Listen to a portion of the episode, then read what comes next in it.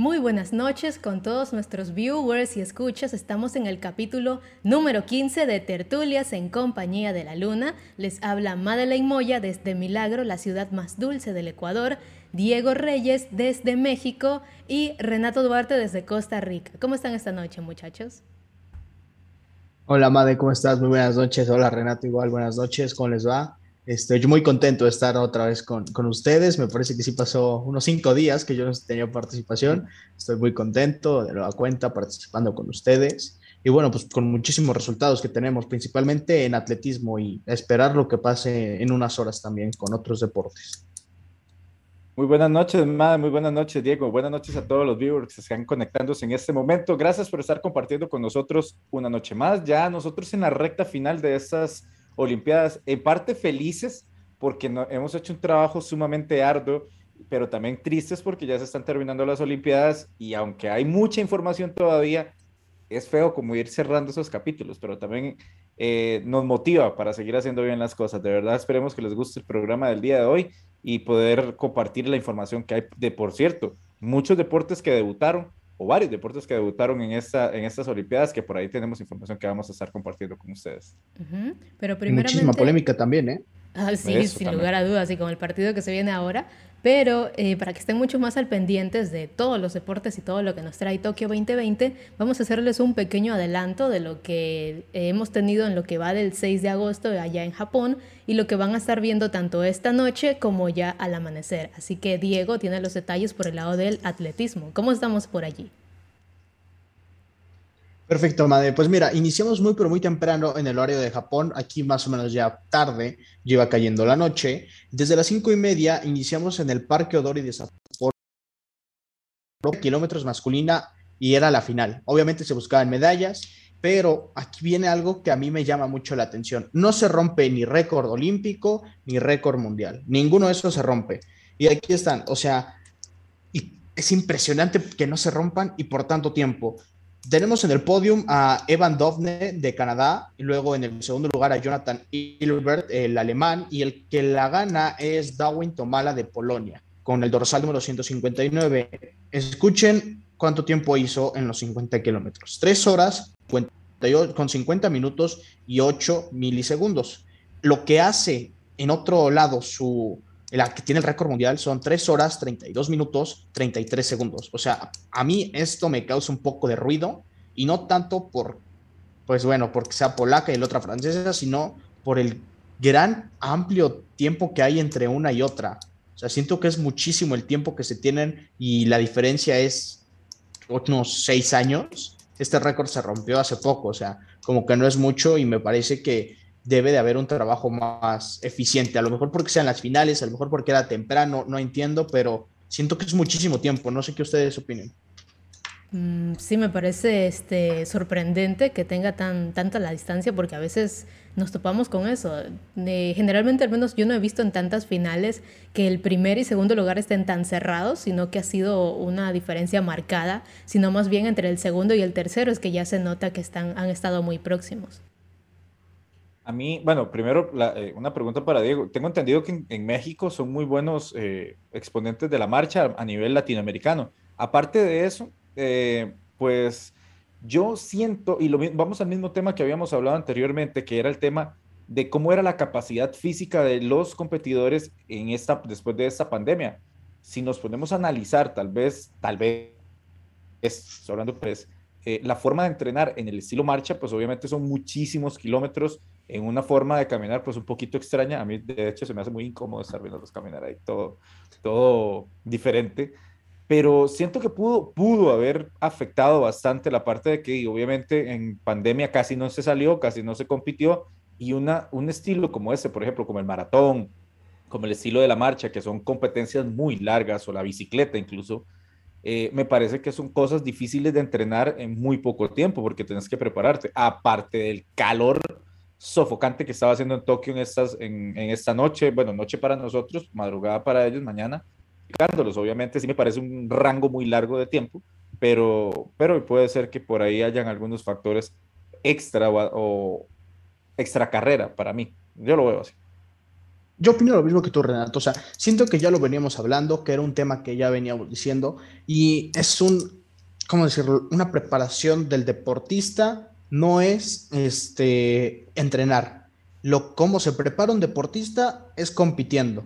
Y el deportista tiene que se puede cada tres y darle al cuerpo, darle, darle, darle, darle, para que éste se vaya acostumbrando, para cuando vengan este tipo de ocasiones no sea una diferencia abismal de 28 minutos, o sea, Dime cuándo habías visto, o sea, en 28 minutos. 28, 28 segundos. Hay un montón de tiempo.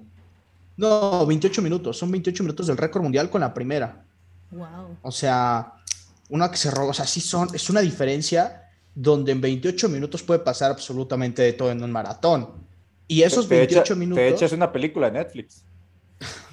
Tal cual. O sea, esos 28 minutos son la diferencia que tiene la primera con la última. O sea, también no me puedes decir que unas se preparan más que otras, o sea, a lo mejor sí, el nivel de, competencia es diferente, entrenamiento, pero por lo menos deberíamos de tener un promedio que vaya parejo, ¿no? O acercarnos un poquito más al récord mundial. O tampoco me digas que el récord mundial es ya imposible de romper y que ya estamos en, la, en las etapas donde ya nunca se iban a poder romper. Y en atletismo y en este tipo de competencias.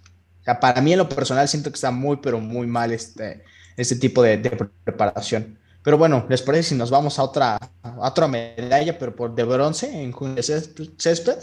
Dale.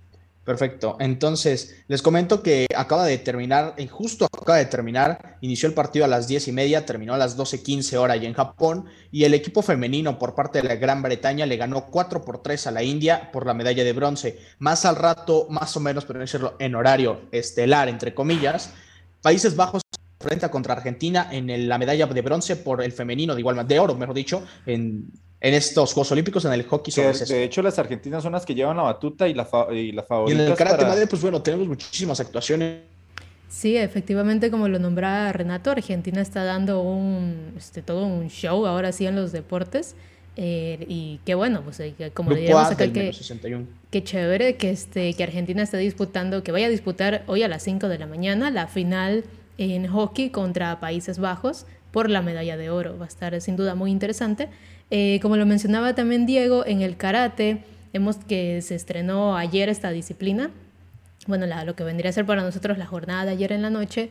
Han habido también varios, varios combates muy atractivos, sobre todo en la parte que se llama kumikata, que es entre varones. Eh, bueno, tuvimos allí la presencia de un venezolano ayer, que le fue muy bien en su primer combate, pero como son, están en rondas eliminatorias, pueden ellos llegar a tener hasta cinco o seis combates por, en una sola jornada.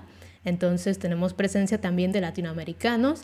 El combate dentro de poco está básicamente a punto de iniciar entre Venezuela y Francia eh, va a ser también por la parte de mujeres un combate kumikate en la categoría de 61 kilogramos dentro de las rondas eliminatorias.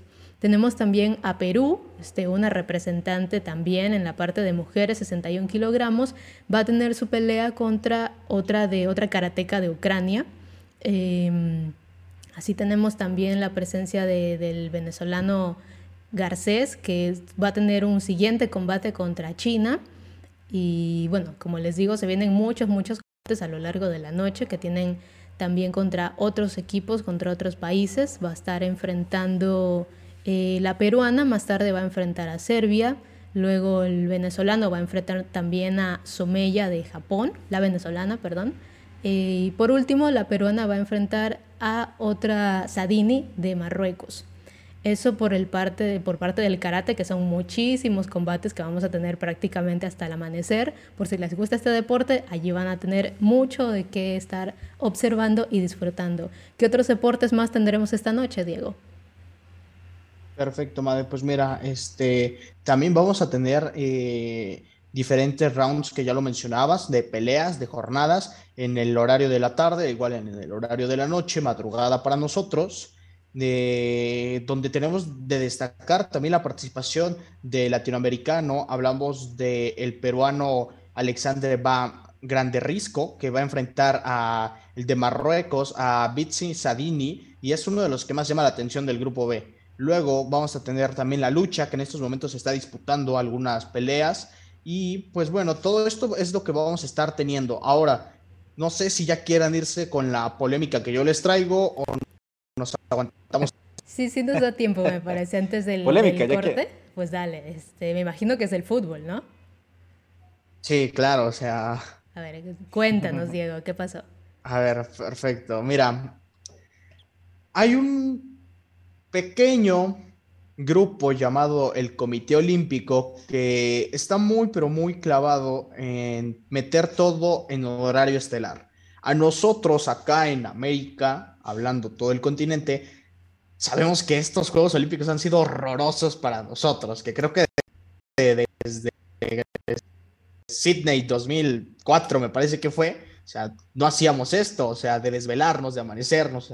habíamos tenido Brasil, Londres, habíamos tenido Beijing, o sea, ciudades cercanas. En los mundiales también, o sea, Brasil, Rusia, ¿qué otro? Este, Sudáfrica, o sea, Sudáfrica, lo más temprano, seis y media a lo mejor, ¿no? O sea, sí. pero como que no nos habíamos complicado un poco, pero siento que los Juegos Olímpicos fueron horrorosos. Entonces, Estados Unidos, cuatro veces campeonas de Juegos Olímpicos, cuatro veces campeonas de mundiales, estaba planificado para que la final en su momento fuera y estaba así, o sea, ya se los puedo hasta afirmarte qué tan cerrado estaba esto para que así fuera la final y así saliera, era que se enfrentara Suecia contra Canadá por la medalla de oro en fútbol. Así estaba planeado todo. perdón que diga, Estados Unidos contra Canadá o Suecia, depende quién fuera. Está así planeado y que se jugara en horario estelar en estos momentos. O sea, ahorita creo que es mediodía ya en Japón. O sea, que se jugara en estas horas. Al final, Estados Unidos no pasa, queda eliminada. No, bueno, la, estrategia entonces la pensaron bastante antes, porque era lo que iba a comentar, que Estados Unidos no estuvo ahora presente en las Olimpiadas.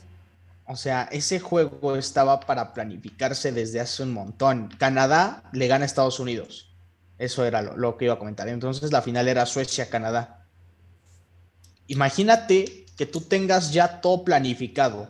Estados Unidos terminó el día de ayer ganando la medalla de bronce, o sea, a ellas hasta jugando con un equipo alterno le ganaron a Australia.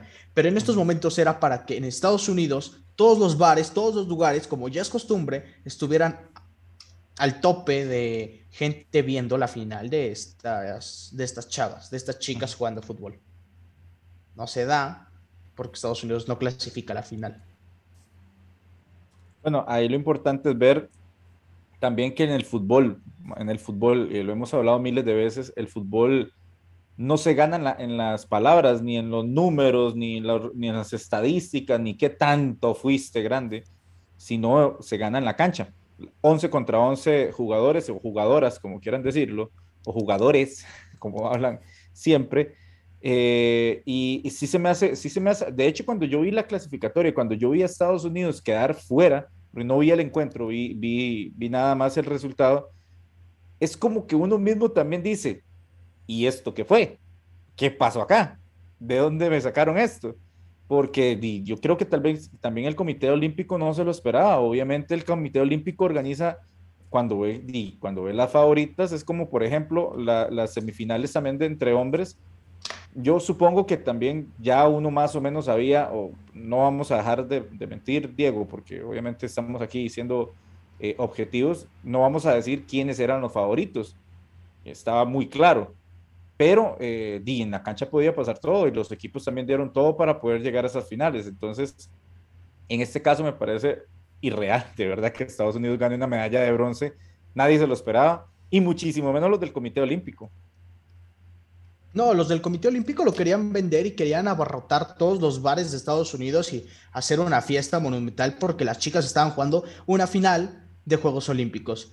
Quieren hacer eso y en estos momentos que estuvieran jugando. O sea, el partido de la medalla de oro se estaría jugando en estos momentos. Cuando en estos momentos en Japón, permíteme tantito, déjame te digo, no se juega porque estamos a 34 grados. Creo que no se alcanza a ver por el, o sea, 34 grados en Tokio y la sensación térmica debe ser mayor todavía. 38 sensación térmica, o sea, imagínate cómo, cómo, cómo, vamos a estar jugando en estas temperaturas. Y se decide recorrer porque ¿de qué me sirve tener un horario estelar para América si en América nadie le va a interesar mi final? Mejor recorro y lo juego normal a la hora que a mí me conviene, que pues es que creo que allá en Europa 10 de la mañana, 11 de la, 11 de la mañana, mediodía.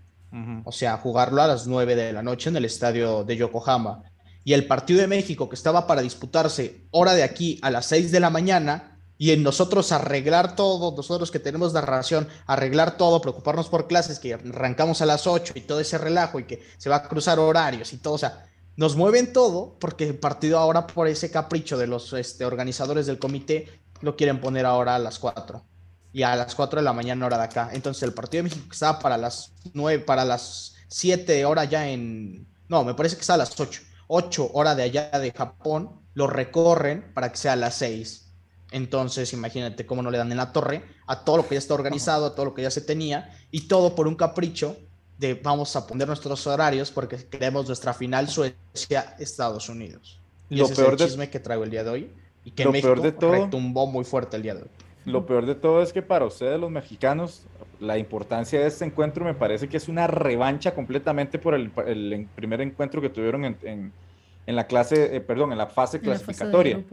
Sí, en la fase de grupos. Entonces, eh, yo siento que es la revancha completamente de México contra, contra Japón. Me parece muy atractivo este partido. De hecho, lo veo muchísimo más atractivo que el partido final, porque obviamente son los dos grandes, la gente los esperaba, X o Y, no importa. El punto es que es bonito esta, revancha. Sí, Diego, te va a tocar madrugar. A los amigos mexicanos les va a tocar madrugar. Eh, lo siento por ellos. Van a tener que levantarse un poquito más salirse de las cobijas y ya todos esperaban amanecer en los bares, pues ya no se puede.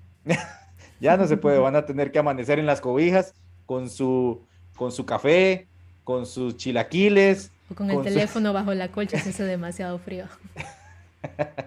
Correcto, qué lástima para esa parte. Pero aquí otra cosa que, que sorprende mucho es la, la, manera en cómo se le avisa a los equipos. Yo siento que como aquí en México se le llama, se le llama mucho el hecho de, comprar horario, no sé cómo es en Costa Rica, en los equipos llaneros, se, compra, en las ligas llaneras, mejor dicho, se compra horario. O sea, tú tienes tu liga, Made tiene su liga y yo tengo mi equipo. Y mi equipo no puede venir a jugar los martes a las... Puede, puede venir a jugar solo los martes a las 9 de la noche. Entonces yo voy y le compro a Mades horario. O sea, que te avisen 18 horas antes de tu partido que se, ya se cambió y que vas a tener que descansar mucho menos, yo creo que te modifica absolutamente todo, no, a la femenil, sino también a la varonil de México. O sea, son dos en partes sí tienes razón. En esa parte sí tienes razón, porque ya cambiarle los horarios, digamos, yo me imagino que la preparación de los futbolistas, ya profesionalmente hablando, en este caso de los varones de México, pues obviamente tiene un proceso, obviamente los, el preparador físico dice, bueno, vamos a preparar eso, vamos a dormir tantas horas, vamos a desayunar a tal hora, vamos a, almorzar a tal hora, y se prepara una estructura para que puedan llegar con el mayor nivel posible a la, al encuentro, ¿verdad? Pero al final, si te quitan y te, te trastornan todo, no va a ser la misma recuperación. Ya me cambiaste la idea que yo tenía, ahora tengo que ver qué hago si ya no les doy este desayuno y tengo que darle otra cosa y tengo que ver, modificar la preparación o modificar todavía incluso las horas de descanso de mis jugadores. Sí, es algo que se ha visto ahora este, por temas de más del clima. Eh, se ha dicho que es el cambio de horario, justamente como ponía Diego, lo de la temperatura, pero la polémica viene cuando este, de fondo sabemos que pueden haber otros motivos por ejemplo, en otro deporte, en, las, en el taekwondo o en las luchas, los que son de cuerpo a cuerpo, ha habido ciertos deportistas que se retiran. Entonces, como ya se tiene el calendario del, digamos, el chorro, el montón de batallas este, que van a ver, entonces, se, al menos en ese deporte, se respeta el horario. Este, las, las pocas personas que están dentro del, del auditorio, del coliseo, no están viendo nada durante unos cuantos minutos hasta que llegue la hora a la que inicia. Entonces, es que tiene que ser, Es que eso es lo que pone, pues ya cuando se toca el tema del fútbol, que es el deporte más famoso del, del mundo, y sabemos que mueve también muchas influencias, que mueve también mucho dinero, lo cual no es algo nuevo para nadie. Cuando cambian horario, justamente como dices, de, de países que sabemos que pueden brindar mucha audiencia, como países muy grandes como lo son Estados Unidos, como lo es México, ya ahí como que le ponen también el dedo en, en la llaga, por así decirlo, ponen también, este, pues, pues las personas se, se molestan, em, unos cuantos, otros no, ya digamos, puede ser que de parte del, del, Comité Olímpico, de parte de quienes lo transmiten, ya ven también cómo es a su conveniencia y cómo va este, ya en las últimas partes del, del certamen o del, este, del campeonato. Eh, no sé si, me parece que también había escuchado quejas similares en, Copas del Mundo, en otros en otro tipo de eventos internacionales, así mismo masivos, que ya se tiene planificado ciertas cosas, pero al rato de la hora cambia quién queda en la final. Y, bueno, y se las arreglan y, también, digamos, buscan quienes, quienes quedaron para la final tener cierto provecho. Yo nunca lo había visto. O sea, yo tengo, bueno, es que no es para hacerte sentir mal, pero tú eres más grande que yo, entonces, como, que yo, yo, yo, yo, en lo que yo vivo y en lo que tengo uso de razón, jamás había vivido algo así, y yo leo periódicos desde que tengo seis años, entonces, como que yo recordar algo y luego tengo una memoria increíble, jamás, y que sea una de esta magnitud, y que te avisen, es que también son las formas, que te avisen 18 horas antes, para ti es correcto, o sea, que Renato y yo tengamos, que vayamos a ir al cine. Y que yo que ahora solamente estamos tomando en cuenta de que no hay gente en el estadio. Yo no comprendo lo absoluto a quienes ya compran, por ejemplo, para una final de fútbol, ya compran el boleto para la final, pero si no sabes qué país va a quedar. Pero, pero hay gente que lo compra. Entonces, no sé si ocurra ahora lo mismo, no les importa qué horario se pase, pero si igual lo vayan a ver solo por ser final yo no lo había pensado así, que te imaginas que hubiera habido gente. O sea, eso también, ¿qué factor hubiera sido? Porque modificas vuelos, modificas hoteles, modificas hora de llegada, hora de salida, si voy a comprar un vuelo, si me voy a ir en taxi, todo lo que cambia, y me parece sumamente improfesional por parte de los del comité. O sea, que te avisen 18 horas antes. Estados Unidos no queda a las 7 de la noche, perfecto. A las 9 está el comunicado. Cambio horario, cambio todo, pam, pam, pam, pam. Modifico para que los preparadores físicos, como decía Renato, me hagan un microciclo de esta manera de recuperación, de alimentación, para que el chef me haga esto, para que ta, ta, ta, ta, ta. Sea el deporte que sea. O sea, si no se tiene un profesionalismo, mejor no hagas nada. Que te avisen 18 horas antes. Neta, o sea, Hoy en la mañana salió el comunicado para nosotros, 18 horas antes, o sea... Es, es, probable que los jugadores les hayan avisado antes, porque ya lo que es este como relaciones públicas, comunicación externa, ya nosotros que como este cómodamente desde el celular o desde el televisor lo podemos ver, quiero creer yo que este, a nosotros nos avisaron al final pero probablemente se dieron esas libertades por lo que ahora no tienen público, porque si ya tenemos a decenas de miles de personas comprado el boleto y, o sea, tú lo dices ahora a nivel de los jugadores, lo de los hoteles, lo de los transportes y tantas cosas, imagínate toda esa masa de gente, yo creo que no los hubieran movido, o sea, mm, sería, sería ilógico pensarlo de esa manera. Mira, yo te digo algo, anoche en uno de los eh, canales más importantes de México, eh, Guillermo Ochoa, el guardameta de la selección, habló y decía que el partido se iba a jugar para nuestro horario a las 6 de la mañana. O sea, él no tenía ni la menor idea y eso que eran las 11 de la noche, las 10 de la las creo que eran las 10 de la mañana ya o creo que 8 de la mañana. Todavía no, o sea, ya va a acabar los Juegos Olímpicos, nunca aprendí la conversión de horas, pero o sea, él seguía afirmando que iban a jugar a las 6 de la mañana horario de México. O sea, hace 24 horas él decía eso. Ahora imagínate cómo es para él que tiene menos recuperación, menos el otro, menos esto, que él contaba con más tiempo, él contaba que se iba a tardar jugándose los rizos en la tarde para desahogarse, o sea, y quitarle que le, o sea, le quitas al jugador cuatro horas de descanso, que pueden sonar pocas, pero cuatro horas de descanso en un jugador que lleva por lo menos 13 partidos seguidos en menos de cinco partidos seguidos en menos de 13 días, yo creo que sí son, son bastantes minutos jugados. Y, y eso que ustedes lo están viendo en la parte profesional, ahora hablemoslo en la parte de la, la parte que importa a los empresarios, la pagan eh, por, por, por ver, porque obviamente se establecen ya los horarios, usted ya tiene sus horarios establecidos en toda su programación y usted sabe a qué horas va a estar su rating más alto y a qué horas vas a vender tu publicidad más alto. Entonces no es lo mismo pasar una publicidad en un horario donde sabes que vas a pasar, que van a haber gente viéndote, que después voy a tener que modificar todo y todo esto, esto puede perjudicar también a las partes de el fútbol vende también, Renato. O sea, el fútbol, es que también mira pase lo, que pase, va a vender en México. O sea, pase lo que pase, siempre va a vender. Sea el horario que sea. O sea, eran las 3 de la mañana y había personas narrando el partido. O sea, como que tampoco es que, que nos sorprendamos. sí, o sea, por, por eso, o sea, sea el horario que sea, el fútbol vende y la gente te va a responder Y hablando de, vender y hablando de audiencia, eh, una, es fútbol y dos, ¿quién es el contrincante? Es Japón. Quizás para, para acá en América estamos dormidos, pero es horario estelar. En Japón están jugando Olimpiadas locales. Su equipo tiene la oportunidad de llevarse una medalla de bronce, entonces yo creo que todas las ganancias la tienen con ya con Japón, que tiene muchísimos más habitantes y mucha más audiencia de la que pueda generar México. Y a mí me gusta lo que dice Made, o sea, también el horario estelar lo tiene Japón y ellos siento que tienen todas de ganar a comparación de México. Bueno, en este momento tengo, tengo entendido que el, hay estado, estado de catástrofe en, Japón por el, el, motivo del COVID. Creo que no los están dejando ni siquiera de salir de sus casas por el hecho de que han subido los casos de COVID en, en estas Olimpiadas. Entonces, creo que por ahí el, el hecho... Ahora se viene el partido. el hecho de que, de que esto pase y ahora, ojalá, bueno, no sé, no sabemos lo que va a pasar, pero si por Japón eh, dice Diego, ojalá que no. Pero si Japón quedara con la medalla de, bronce, eso va a ser una celebración. Renato, cállate, Renato, cállate. No, va a ser una, va a ser una celebración. Yo, yo lo esperaría por México porque somos de Latinoamérica y somos los de los mismos. Pero, pero dado la posibilidad, imagínense la celebración que puede haber en Japón, ¿verdad?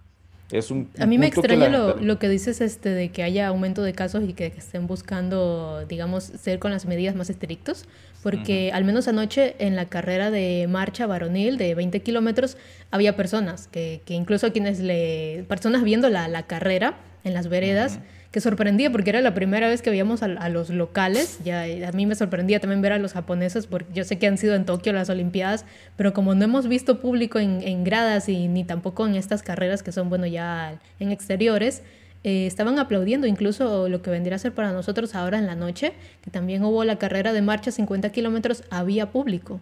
Entonces, eh, todos con mascarilla, obviamente, pero me sorprende que haya estos, pues estos cambios, ¿no? De, quizás de última hora, o bueno, quién sabe, puede ser que realmente tenga algo, algo tiene, el, el, Comité Olímpico algo tiene, o sea, obviamente ellos no van a hacer cambios porque, le, porque hoy amanecieron y dijeron, uy, mira, vamos a cambiar. No, obviamente esto tiene un estudio de algo, algo está pasando, algo es marketing, algo es preferencias, algo es acomodarse a la conveniencia, algo, algo pasa, algo tiene que pasar que no lo sabemos, si hacemos un boom nosotros, yo creo que hasta eso, creo que se hace un trending eh, en redes, en todo, y hasta eso genera polémica. Entonces, ¿a quién le sirve? Al Comité Olímpico. Que hablen y los hashtags sean Olimpiadas y que sea que hay algo raro y, que salga Tokio 2020, eso es trending, eso vende. Así es que hasta nosotros mismos les estamos haciendo un favor a, a, estas personas hablando de esto, haciéndolo polémica. Habría que, esperar a qué es lo que, lo que se confirma, porque como lo dices es un, un rumor y ver eso cómo, pues cómo afecta, cómo lo podemos ver tanto a nivel de competencias de los deportes, como a nivel de las noticias también que están fuera de toda esta burbuja en la que está la Villa Olímpica. Eh, vamos a continuar luego del primer corte. Este, antes, antes, antes, antes. Este, a mí estos Juegos Olímpicos de plano no me han gustado nada. ¿Por qué no ha ganado México? ¿O por qué? o sea, ni en organización, a mí me dicen la cosa ni en maneras. No, no, no, o sea, ni, en medallas, ni en atletas, ni, ni los que fueron, ni los abanderados, no, no, no, o sea, hablando ya este, en temas de organización, en, en lo personal siento que dejan mucho que desear. Desde la inauguración, me parece que nos habían vendido que era no sé, este, la octava maravilla y que íbamos a tener lo mejor y que unos Juegos Olímpicos inolvidables. A lo mejor sí, venimos que eso, eso nos vendieron antes del COVID, lo del Mario Bros y de toda la vaina que la gente se lo seguía esperando.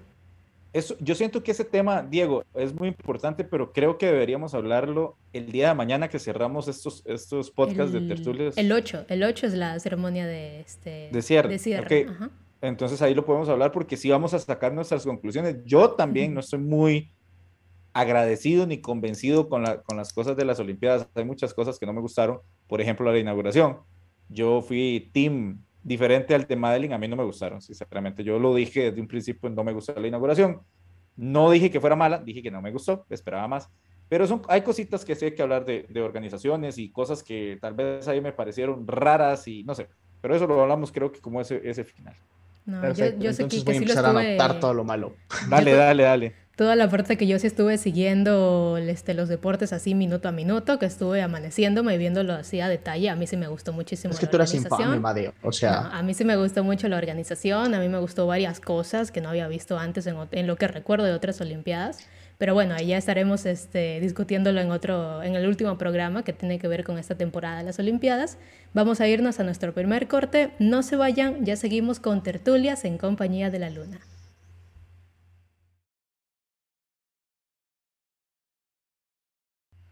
Y ya estamos de vuelta con tertulias en compañía de la luna. Les habla Madeleine Moya desde la ciudad más dulce del Ecuador, Milagro. Estamos en el episodio número 15 Hace unos minutos antes del corte nos estaba acompañando Diego Reyes y Renato Duarte.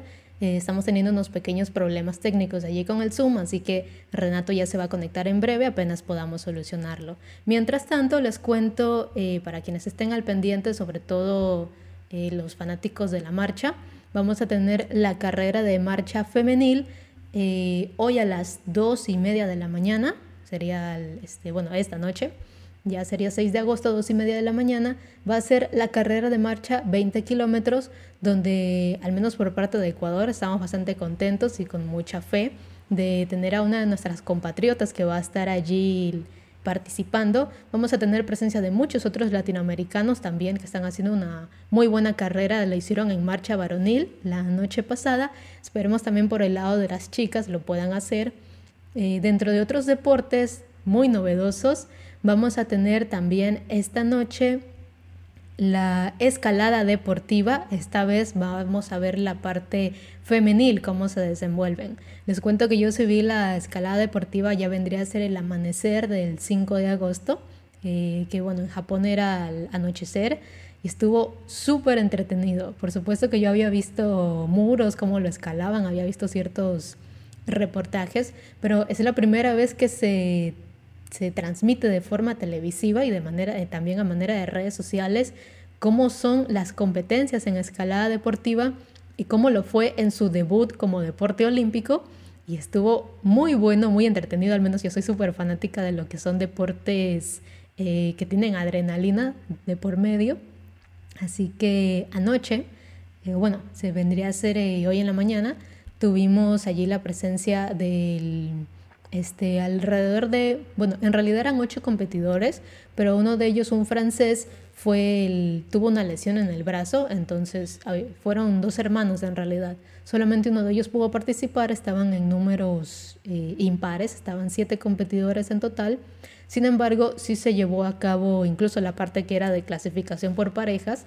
Era en tres bloques. Primero la escalada de velocidad, donde quien toque el, este, arriba el, el, cronómetro, antes de eso era el que tenía mejor tiempo. Luego la segunda fase de la competencia era con los bloques aislados y colocados de una manera que les resulte muy difícil a ellos poder escalar sin el arnés de, de protección. Entonces tenían que ingeniárselas cómo tomar impulso, eh, dónde colocar el cuerpo, dónde sacar también las, las facilidades que pueda tener cada uno de acuerdo a su fisionomía. Y, bueno, fue realmente solamente uno quien lo pudo lograr de todos los siete que, lo intentaron.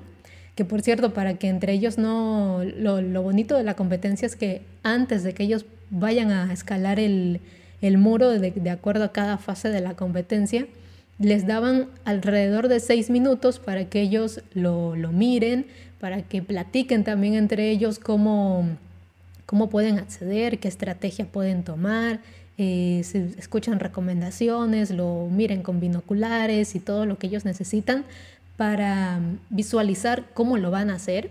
Ya luego se retiran y ahí sí iban pasando uno por uno para eh, tener cierto, cierto tiempo de verlo nuevamente y ahí, ahora sí, este, el tiempo únicamente para poder escalarlo, intentarlo una y otra vez. Como les dije en la, en la segunda parte, que era, que era bastante complicado y tenía de hecho tres, tres bloques, tres eh, muros eh, que iban en orden de, dificultad ascendente. Eh, con el primero, bueno, se veía que muchos lo pudieron lograr. Después de todo, estamos viendo también a, campeones en, en, la parte de la escalada deportiva, en el ámbito internacional. Tenemos campeones mundiales también. De hecho, el más joven de la competencia era, tenía una edad como 17 años, me parece. Y, bueno, también este, muy talentosos, tanto los que son, digamos, ya con más trayectoria, más experiencia en este deporte, como los más jóvenes, pues todos tuvieron un muy buen desempeño. Y, bueno, la, parte de estas tres, tres partes de, de muros, que eran por bloques. La segunda fue la, este, donde se les complicó a casi todos y solo uno pudo lograr acercarse a la meta. Ya la tercera sí era, era algo imposible. Este, dudo mucho que vayan a usar exactamente la misma, los mismos muros para las chicas ahora en la noche. Eh, voy a estar al pendiente de verlo, a ver, porque, porque bueno, ya vimos también cómo lo resolvían los varones, entonces no sé si vaya a ser los mismos muros o si vayan a ser otros, me parece que sería más atractivo que sean otros muros en los que puedan escalar para también, digamos, incluso no solamente con los narradores, sino nosotros como espectadores también a veces estamos pensando cómo lo van a realizar, cómo, dónde pondrían el pie, dónde se impulsarían o cómo lo harían, porque eran pruebas bastante difíciles, bastante complicadas. Y ya la última que venía, este, que era una pues, de resistencia, de fuerza y de mayor dificultad, tenían que ir cambiando la, este, colocando las, las vinchas del, del arnés. Entonces, eh, pues en esta parte sí tenían solamente un intento, que por cierto tenían su, su periodo de descanso también eh, entre cada prueba y cuando si se caían, ya esa era la, única vez que lo hacían y bueno, pasaban a, sentarse a ver cómo lo hacían el resto de los competidores porque esta vez ya era la última parte de la prueba. Entonces se veía también muy complicado, em, pudo solamente, de hecho quien, quien tenía, aparentemente este, ya estaba todo dicho, porque ya habían pasado todos, solamente quedaba uno de apellido Schubert, no, recuerdo si era si era sueco, no, sueco no, si era de, República Checa, ya lo voy a, revisar en este momento. Eh, fue el último en, pasar este, este muro, que por cierto lo, había iniciado el, japonés, el, local, y aparentemente había llegado bastante alto, pero no, no logró completar la prueba en la parte donde se ponía mucho más difícil, eh, un muro de, de, 15 metros de alto. Luego este, pasaron los demás el español, este, Alberto Gines, fue quien estuvo más cerca. El estadounidense Nathaniel Coleman fue también quien hizo un muy buen desempeño. Entonces, como les digo, ya estaban todos sentados, estaban ya prácticamente las medallas, eh, se sabía quiénes la iban a tener. Y sale este último competidor, Jacob Schubert, em, quien de, de Austria, que bueno, como no, no venía siendo una, una buena competencia, había culminado, había tenido sus ciertos puntajes de los circuitos porque si llegaban a la zona era donde tenían eh, ya si, la, digamos la mitad del puntaje y si completaba todo el circuito ahí sí ya tenía mayor cantidad de puntos. Y nos da la gran sorpresa de que él sí finalizó el circuito, de que él sí llegó al, a la meta, lo cual cambió totalmente la tabla de posiciones. Fue, fue, fue sorprendente, fue emocionante ver también la cara del, del español Alberto Gines, que por un momento al ver eso él ya se desmotivó por completo porque creyó que lo habían, lo habían desbancado del, del, podio, que ya no iba a tener medalla, porque de hecho el, el mismo Schubert también no se lo creía ya cuando eh, su entrenador o las personas que tenían de la delegación entre el público le dijo, estás en tercer lugar, fue que el que comenzó la algarabía y comenzó el grito de victoria, porque bueno, dependía, sabíamos que era la prueba final, pero dependía también de los puntajes que habían tenido en las otras pruebas. Así que él se llevó el bronce y, bueno, el, este, el español que estaba, estaba estaba triste, estaba molesto, creyendo que no se iba a llevar nada. Luego las cámaras lo, enfocan y ya le notifican que él efectivamente se llevó la medalla de oro. Y, este, y bueno, la otra, la otra medalla, la, este, de plata, había quedado, me parece que para el estadounidense Nathaniel Coleman, pero ya les, les verifico bien cómo quedó el dato al final. Entonces fue, fue algo Efectivamente, el, oro fue para el español Alberto Gines, que hizo en la prueba de velocidad, tuvo el puntaje de 1, en la de los bloques tuvo 7 y en la última, que fue la, la más difícil, tuvo 4, entonces un total de 28. Y bueno, aquí por, depende del tiempo, es decir, el que tiene los números más bajos fue el que, el que tuvo realmente un mejor desempeño y por ende el que se puso en primer lugar. Con un puntaje de 30 le siguió de Estados Unidos Nathaniel Coleman, que tuvo 6 en la parte de velocidad, 1 en la parte de los bloques y 5 en la última prueba. Le siguió Jacob Schubert, que como les digo, en la última prueba vino a dar la vuelta totalmente a la tabla y se quedó con el bronce.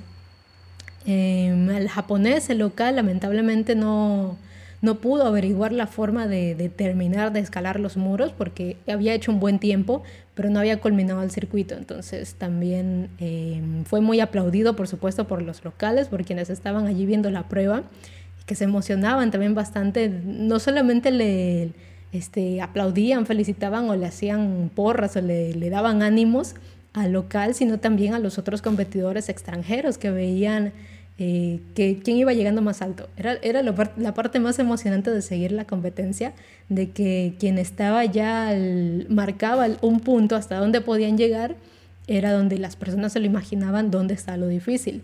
Quienes estaban más abajo, bueno, este no se emocionaban tanto, pero una vez que pasaban ese punto que parecía que, los otros no lo iban a poder pasar y llegaba más arriba, la gente gritaba, se emocionaba, que eso se podía escuchar a través de la transmisión, cosa que el, último, el participante justamente Schubert, que fue quien llegó a la, meta en el último circuito, que era el más difícil, fue los, gritos de algarabía de, la gente, de la emoción, como si fueran ellos quienes estuvieran arriba del muro también escalando.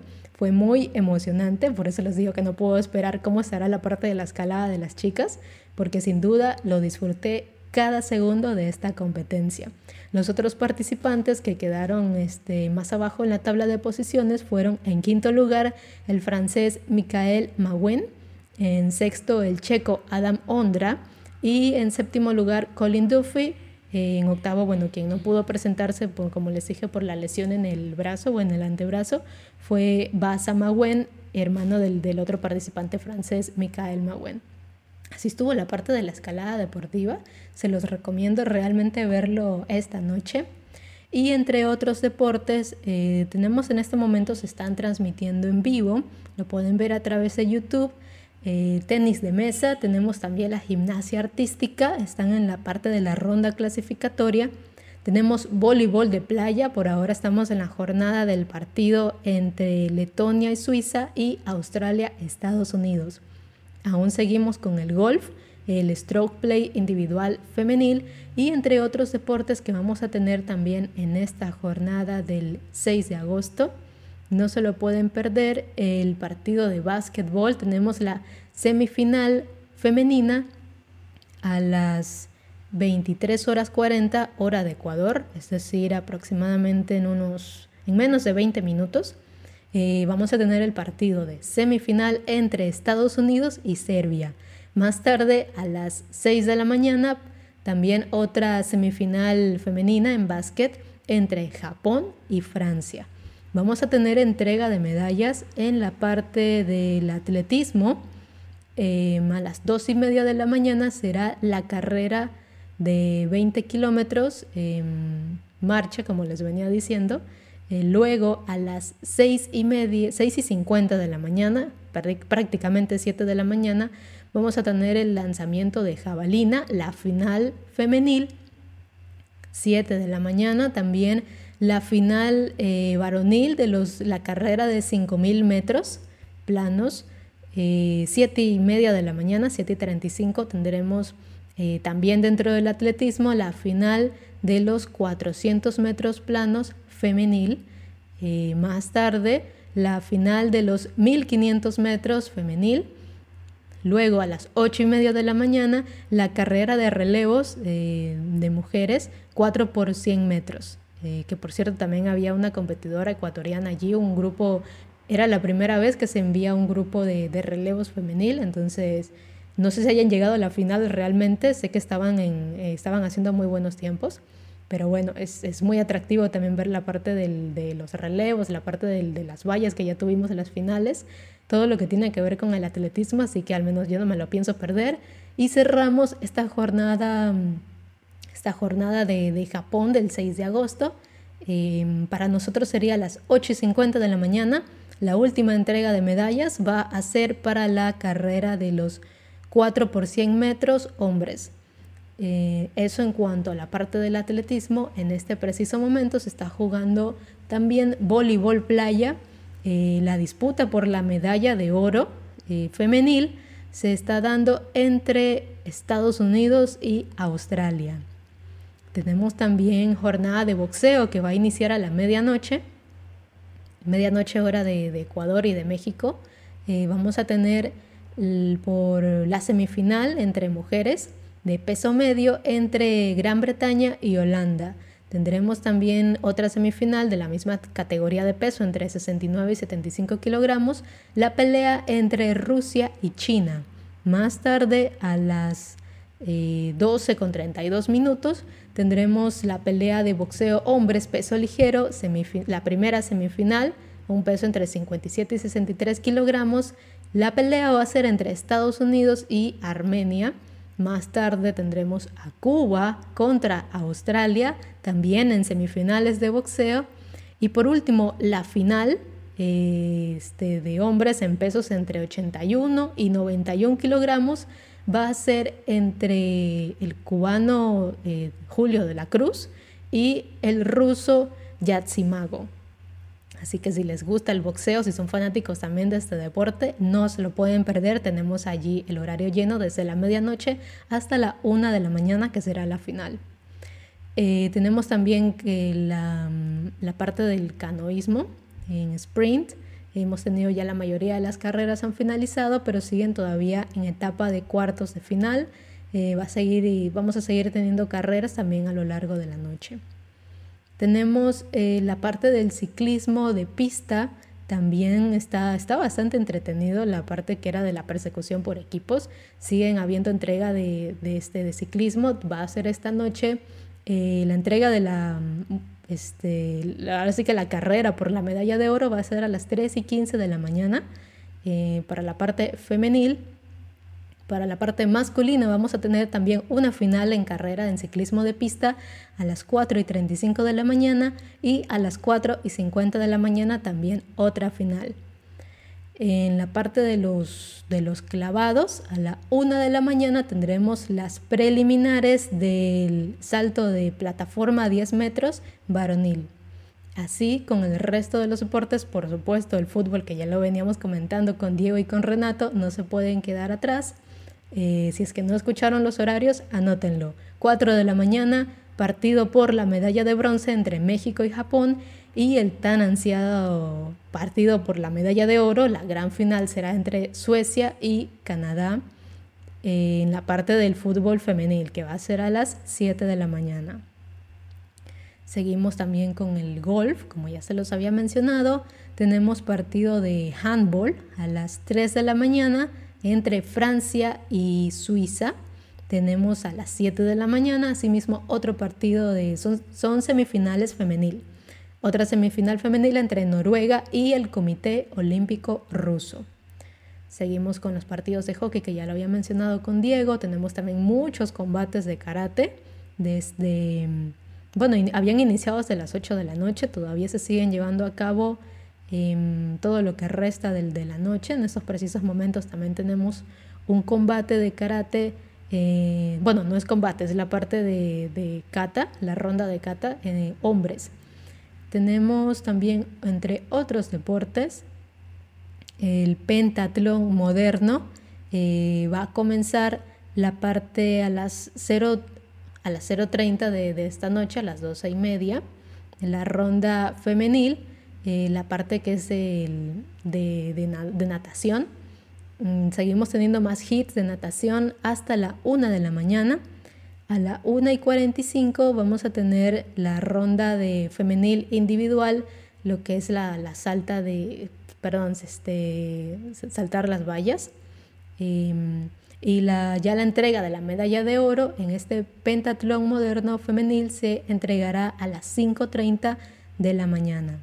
Así estamos con los, con los deportes, con el tenis de mesa, que también tendremos a las 5 y media de la mañana, eh, la, gimnasia artística que se está llevando en este momento y va a seguir hasta prácticamente hasta la 1 de la mañana. Tenemos el all around, la parte de clasificación, eh, tanto del, del, 1 al 4, las, las rondas que se van a llevar dentro del centro de gimnasia de Ariake.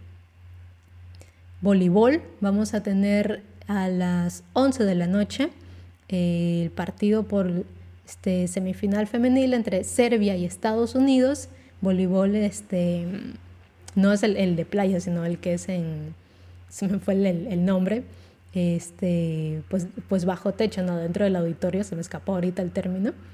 Eh, un partido a las 11 de la noche, como les dije, entre Serbia y Estados Unidos, femenil. Y otro partido ahí podemos apoyar a Brasil, para quienes todavía estén pendientes de los representantes latinoamericanos en estas Olimpiadas. No se han terminado, aún tenemos muchas esperanzas y muchos representantes. Van a estar las brasileñas teniendo su partido de voleibol contra las coreanas a las 7 de la mañana. Se van a jugar por el pase a la final. Vamos a tener waterpolo desde la medianoche, eh, partido de clasificación entre este masculino, entre mm, Croacia y Montenegro. También al seguido de eso, a la una y media de la mañana, eh, la semifinal varonil de waterpolo entre Grecia y Hungría. Más tarde, a las 4 y 20 de la mañana, partido de clasificación entre Italia y Estados Unidos, varonil. Y a las 5 y 50 de la mañana, otra semifinal de waterpolo entre Serbia y España, también dentro de la parte varonil. A mí me gustan mucho los deportes acuáticos, la verdad, así que yo, voy a estar muy pendiente de los que estén transmitiendo por YouTube, porque este, tanto lo que es de, canoa, lo que ha sido de surf, lo que ha sido eh, waterpolo, natación, a mí me agrada bastante. Parece que en estos momentos ya se va a unir con nosotros Renato, así que ahí estaremos comentando también con él la parte de las luchas, que tenemos eh, disputas en este momento y van a haber unos también próximamente. Tenemos hoy un combate de estilo libre de lucha entre Argentina y Hungría. Es la parte de eh, varonil, la categoría de peso de 65 kilogramos. ¿Nos escuchas, Renato? Ahora, ¿qué tal? Ok, ahí, sí estamos bien. Sí. Bueno, te estaba comentando sobre qué es lo que vamos a estar viendo en el horario de esta noche. Vamos a tener también la parte de las luchas. Algunos combates ya se han llevado en lo que va de la noche y les estaba comentando que tendremos allí participación de Argentina contra Hungría en la categoría de hombres estilo libre de entre de, de 65 kilogramos. También otra participación de un latinoamericano va a ser eh, una pelea entre Cuba y Kazajistán dentro de la misma categoría va a seguir justo luego de la pelea del argentino. Eh, luego tendremos, bueno, otros países van a estar Japón, India, Serbia y muchos más, unos combates muy atractivos también allí. el cubano ya tuvo una pelea a las 9 de la noche, hora de aquí de Ecuador, contra Estados Unidos, que bueno, esta disputa la perdió por un puntaje de 5 a 0. Tuvimos, no, vamos a tener este, una pelea en la parte de lucha femenil. Va a estar Ecuador contra Kazajistán en la categoría de, lucha libre, de, perdón, de estilo libre, peso de 50 kilogramos, eh, siendo los, los octavos de final. Así que ahí vamos a estar alentando también a la ecuatoriana. Otra mujer también latinoamericana en la lucha es la cubana Guzmán, que va a pelear contra la china Yanan Sun eh, también en la categoría de 50 kilogramos. Eso eh, por el lado de las luchas femenil. Y bueno, ya la entrega de medallas sería a partir de las 5 y media de la mañana. Tenemos allí la disputa por el bronce, la final este, masculina y bueno, varios combates allí de, por medallas, por repechajes. La parte femenil va a comenzar a las 6 y 55 de la mañana, eh, tanto la disputa por el bronce como la final que será entre China y Japón. Que, bueno, lo bonito de esto es que todavía quedan algunas competencias, ¿verdad? En el caso de los latinoamericanos todavía faltan algunos competidores por, eh, por hacer su aparición en estas eh, Olimpiadas de Tokio 2020. En este caso, a la costarricense eh, Vargas todavía le, toca la final de, de, marcha, que estará haciéndola ahorita en el amanecer de, de, este viernes, va a, estar, va a estar haciendo su aparición. Si estamos cinco, sí, el, estaba, estaba, perdido con las fechas, es que es demasiado trabajo y se nos pierde la, se nos, Correcto, se nos pierde la tecnología también. Es que, es que la gente no ve aquí lo que nosotros tenemos que hacer, Madeline. es la, la, gente no lo nota. Pero bueno, en el caso de Costa Rica sí vamos a estar viendo la participación de nuestro compatriota a partir de las 2 de la mañana hora de eh, Ecuador. Eh, creo que sería la 1 de la mañana hora de nosotros. Y pues vamos a ver qué pasa, porque estas carreras por lo general son muy largas, son de 3, 4 horas y pues esperemos que le vaya muy bien a la compatriota. Se espera mucho de ella, se dice que se ha preparado bastante bien y que espera un buen resultado.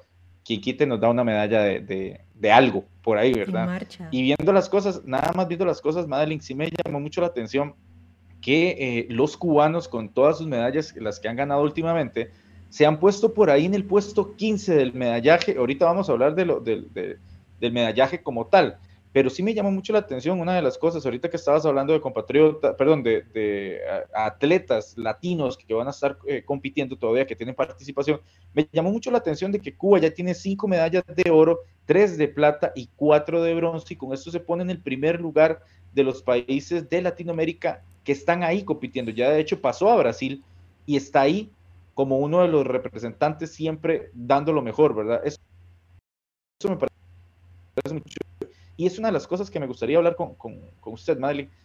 La situación política que está pasando Cuba en este momento, todo el mundo la conoce, es sumamente difícil, el, pueblo cubano está pasando por una situación bastante delicada y está aquí sobresaliendo en las Olimpiadas de Tokio 2020 con cinco medallas de oro, con sus medallas de plata y lo está haciendo súper bien. ¿Qué pasaría que si Cuba fuera un país totalmente libre, por decirlo así, y que apoye 100% a sus deportistas. Yo creo que estaríamos hablando de una potencia bastante fuerte a nivel latinoamericano en cuanto a medallas se trata, porque tiene muchísimo talento.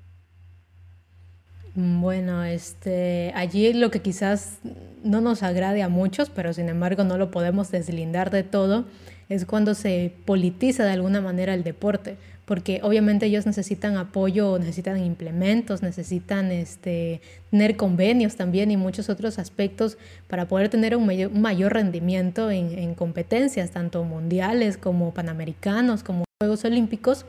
Entonces, eh, pues la verdad se dice mucho que por qué no nos gustaría también aquí en América Latina, varios países, eh, tener em, tal vez mejores oportunidades. Creo que ese es el término que estaríamos buscando para, poder llegar más lejos, para poder sobresalir más.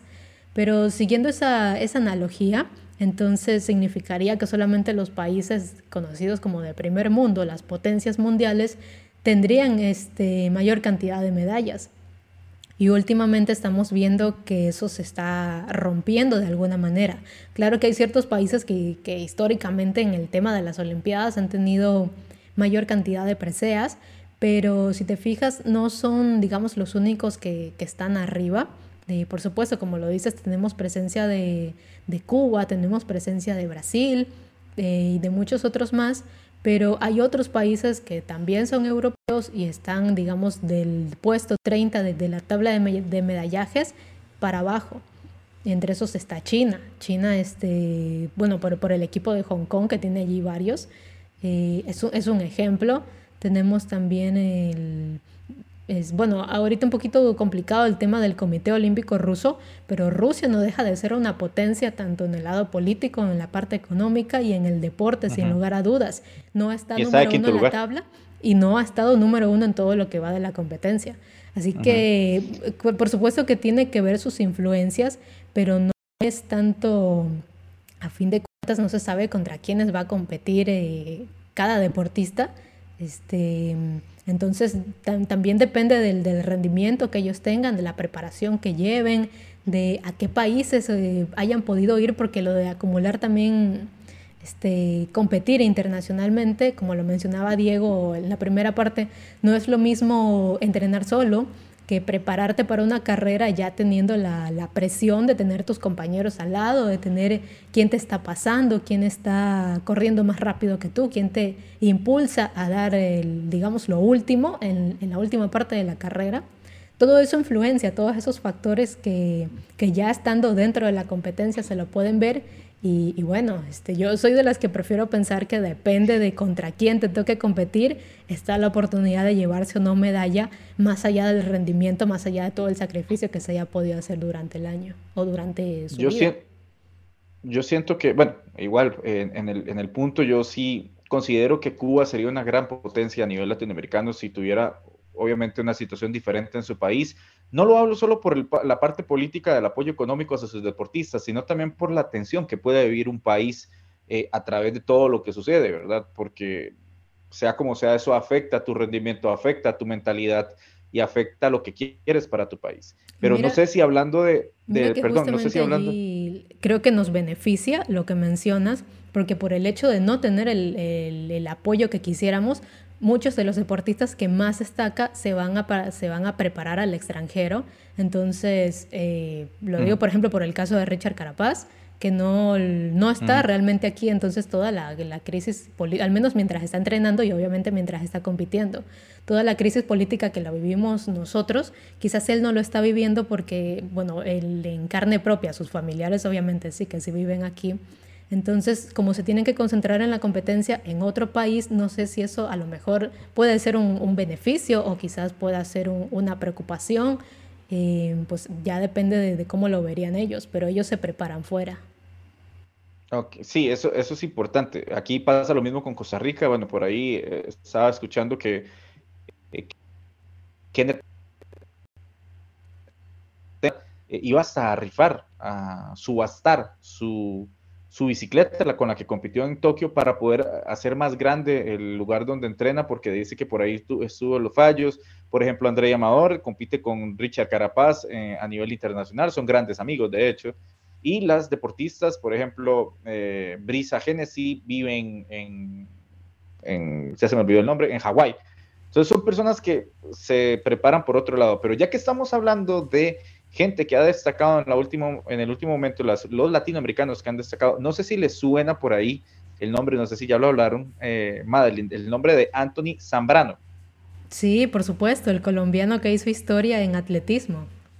Correcto, eso estábamos, eso estaba eh, viendo el día de, hoy, la hazaña que, hizo de ganar su medalla de medalla de plata y también... ayer, eh, o más bien en, esta madrugada acá.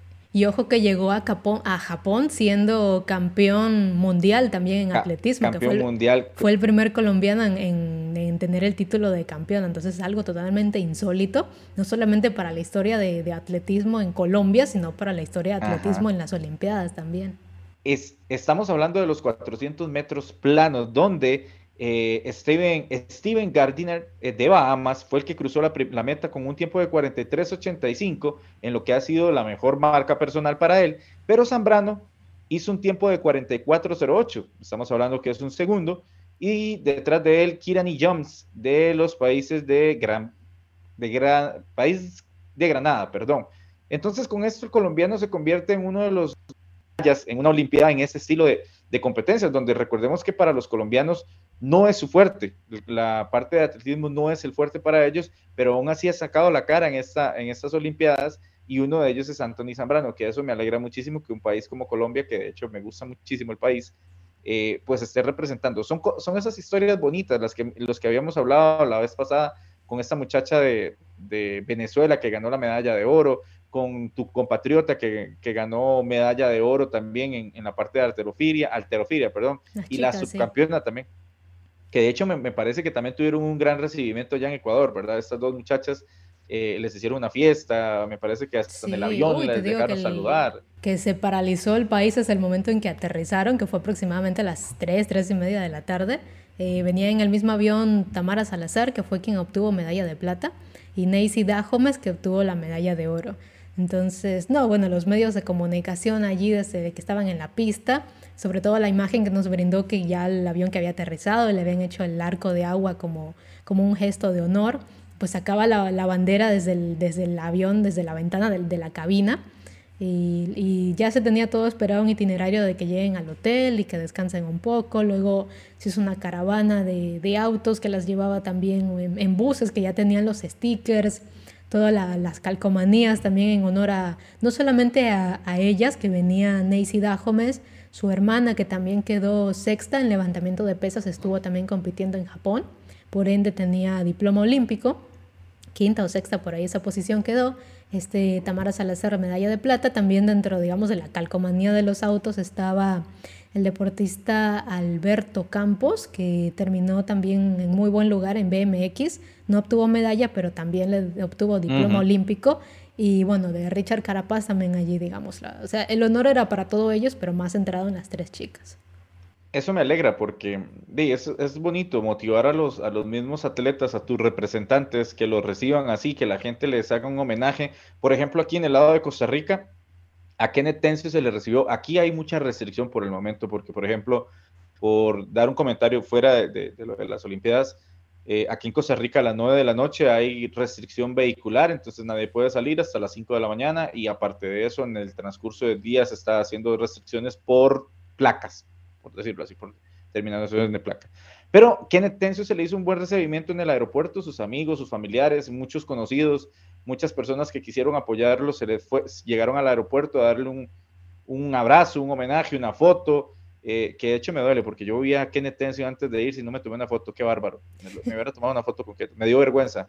Kenneth, si me estás viendo, yo quería una foto con, con usted, pero estaba desayunando y me dio vergüenza. Son de esas únicas oportunidades en la vida que no sabes si te volverá, si te Increíble. y Sí, y a, la muchacha Andrea Vargas se le hizo un homenaje en el avión, a la empresa que la trasladaba de allá para acá le hizo un homenaje en el avión, y aparte de eso, aquí en Costa Rica se le hizo un gran recibimiento también por esa gran participación que tuvo, la verdad, y hay que seguir apoyando eso. Me parece muy bien, desde acá aplaudo hasta allá, hasta Ecuador, esa, esa forma de motivar a las personas, aunque mucho que otro por ahí eh, leí comentarios, no vamos a hablar de eso, pero solamente mucho que otro me, me parece que por ahí dijeron que uno que otro se quiso guindar de manera política ahí con esta, hacerse un poquito de propaganda, de publicidad. Sabemos que eso va a ir en todos los países, en Ecuador, en Costa Rica, en México, en todo lado va a pasar eso, porque los oportunistas siempre van a estar a flor de piel. Pero bueno, me parece que le hagan el homenaje a los, a los, de verdad, a los deportistas. Eso me alegra muchísimo y esperemos que más deportistas en lo que queda de estas Olimpiadas pues sigan dándonos esas sorpresas y nos sigan dando material a nosotros para conversar aquí entre nosotros. Yo, a mí me conmovió mucho algo con lo que, bueno, me quise quedar de todo eso del, del recibimiento, porque como mencionas, pues también hay personas que, que, bueno, de todo se quejan, dicen, ese dinero que gastaron en recibirlos, en tanta fiesta, tanta cosa, pudieron haberlo usado en otra cosa, pudieron haberlo direccionado sus fondos por otro lado, pero... Eh, sobre todo a los, a los deportistas, que son a quienes estamos centrando en este segmento deportivo del programa, yo me quiero quedar con, con las palabras de una chica que lo pusieron allí en Twitter, eh, que también practica en la Federación de, de, Pichincha, de levantamiento de pesas, que es donde estaban eh, Neisy Dajomes o, o Tamara Salazar. Entonces, ella tiene 17 años, también practica levantamiento de pesas, fue al aeropuerto y estaba con los ojos llorosos, estaba emocionada de decir, yo la quiero recibir, ella me, ha inspirado tanto, yo también quiero seguir eh, practicando el deporte, seguir con la disciplina y yo quiero ganar muchas medallas para mi país así como lo hizo ella. Entonces fue algo, fue algo muy emocionante, alguien que tan joven, que ya lo está practicando así como Nacy lo hizo durante su adolescencia, ganó muchos mundiales y premios y medallas también a nivel juvenil pues ver cómo inspira también a las nuevas generaciones y yo pienso que eso es lo que vale la pena de toda la difusión, de toda la, la fiesta, la algarabía y la alegría que nos pueda dar. Qué bueno, qué bueno, qué dicha. Es que eso, es lo bonito, la verdad, es que eso es la parte bonita del deporte, lo que la gente muchas veces, muchas veces no entiende, no comprende, porque aquí eh, le puedo decir que después de lo de Kenneth Tencio, hay muchos interesados en el BMX, hay muchos que quieren saber qué es lo que está pasando, muchos de hecho le han ofrecido ayuda en la parte de, poder agrandar su, espacio para entrenar, porque una de las quejas, de hecho, de las, de las primeras cosas que dijo, era que su espacio era muy pequeño comparado a lo de los profesionales, él simplemente tiene las rampas y que él sí notó la diferencia en el hecho de que no le dio el aire para poder pedalear con más fuerza, para poder subir las rampas con más velocidad. Para coger más altura, que eso también calificaron los jueces. Exacto, entonces por ahí dice que la limitación para su entrenamiento era lo que lo estaba matando. Pero bueno, eso es lo bonito, la, inspiración que, generas en otros lados, en otras cosas. Y puedo decir que, acá en Costa Rica hay muchas personas, muchos niños interesados preguntando qué deporte se hace, cómo se hace, por qué lo hacen y quiero hacerlo. Y, eso es bueno. La verdad es que esperemos que todas estas cosas sirvan para que los países como el nuestro, Madeline, el de Ecuador y el de Costa Rica, que son países relativamente pequeños, que son países, entre comillas, que son un poquito más limitados que otros, sigan sobresaliendo, porque sea como sea, tenemos material, tenemos eh, con qué, y, esperemos que también los, mismos empresarios privados o los mismos eh, las mismas empresas de gobierno se fijen más en estas cosas y que vean que la banderita del país aparece ahí en el medallero y la gente la ve. Y cuando cantan tu himno nacional en uno en esos, en esos podios, la gente sabe qué país es. Y eso, eso genera turismo. Hay que ser un poquito más visionario en las cosas y que todas esas cosas también ayuden para que a tu país le regrese ese dinero de forma, de otro estilo, de, otra forma. Y, y países como Ecuador y Costa Rica son sumamente exóticos, sumamente abundantes y que viven de muchísimo turismo. Hay que pensar, ojalá que nos estén viendo. Sobre todo si me quieren de ministro, si me quieren de ministro de, de, turismo, con muchísimo gusto aquí estamos para representar. Sobre todo ahora visualizarlo al futuro, porque el, digamos el, el, turismo, al menos en este año del coronavirus, no ha dado tanto potencial, pero bueno, como tú dices, queda la impresión, queda en la historia registrado quiénes este, son buenos en este deporte, qué países están resaltando más acá, cuáles están sonando más en estos aspectos, en estos em, eventos internacionales. Y por supuesto, eso genera atención de, decir, eh, quiero ir a tal país, quiero ir a, quién sabe, a conocer a tal personalidad del deporte, que luego ya, bueno, le hacen monumentos, le hacen calles y, y muchas otras cosas. De hecho, entre los entre el recorrido que venían las deportistas estaba también el redondel del ciclista. Y bueno, ya la gente aquí ya se pone también súper creativa de, darles el reconocimiento y eso también genera eh, pues la parte turística que puede ser uno de los motivos por, lo cual, por los cuales eh, pues quieran venir o mucho mejor para ellos también darles, darles el apoyo. Em, hemos a, mí me gustaría, nada más para cerrar ese tema, madre, a mí me gustaría de verdad que los las mismas, es un reto, se lo pongo como un reto, ojalá que nos estén escuchando también, me gustaría que esas mismas personas, los representantes de turismo, se pongan a ver cuando ellos ganaron la medalla, estamos hablando de la, de la, muchacha y también de Richard Carapaz, es que se me olvida el, nombre de la muchacha alterofilia, perdón. Eh, Dajo es este. oro o Tamara Salazar plata. Me gustaría que ellos se den a la tarea de revisar el trending que tuvieron esas personas. Cuando, ¿Por qué? Porque cuando ganaron la gente se mete y primero aparecen en todo lado aparece el trending por todo lado. Y me gustaría ver cuántos clics de la gente entrando a ver qué es Ecuador, dónde está Ecuador, qué hacen en Ecuador y qué hay en Ecuador. Entonces me gustaría que esas personas hagan esa tarea y se fijen qué trending, qué tanto sube el trending de ellos cuando ellos ganaron esos oros y que vean que eso genera visitas para mi país y turismo para mi país. Ahí se las dejo. Y la publicidad, ¿no? Sobre todo ya lo tienen también súper eh, súper afinado, ya tienen todos los detalles allí resueltos. Nada más estaban esperando que ellas lleguen y firmen, porque ya también todo estaba, como dices, también los oportunistas, pues de la parte de la publicidad no se podía hacer esperar.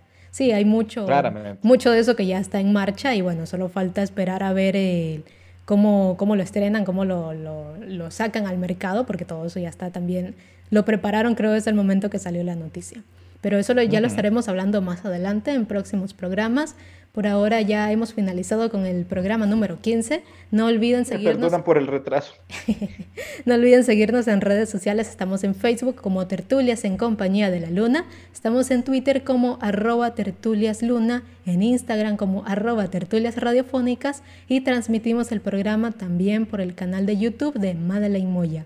Que pasen una excelente noche. Recuerden que la noche aún es joven, hay muchos deportes por ver antes que se acaben estas Olimpiadas, así que ahí seguimos. Buenas noches, pura vida.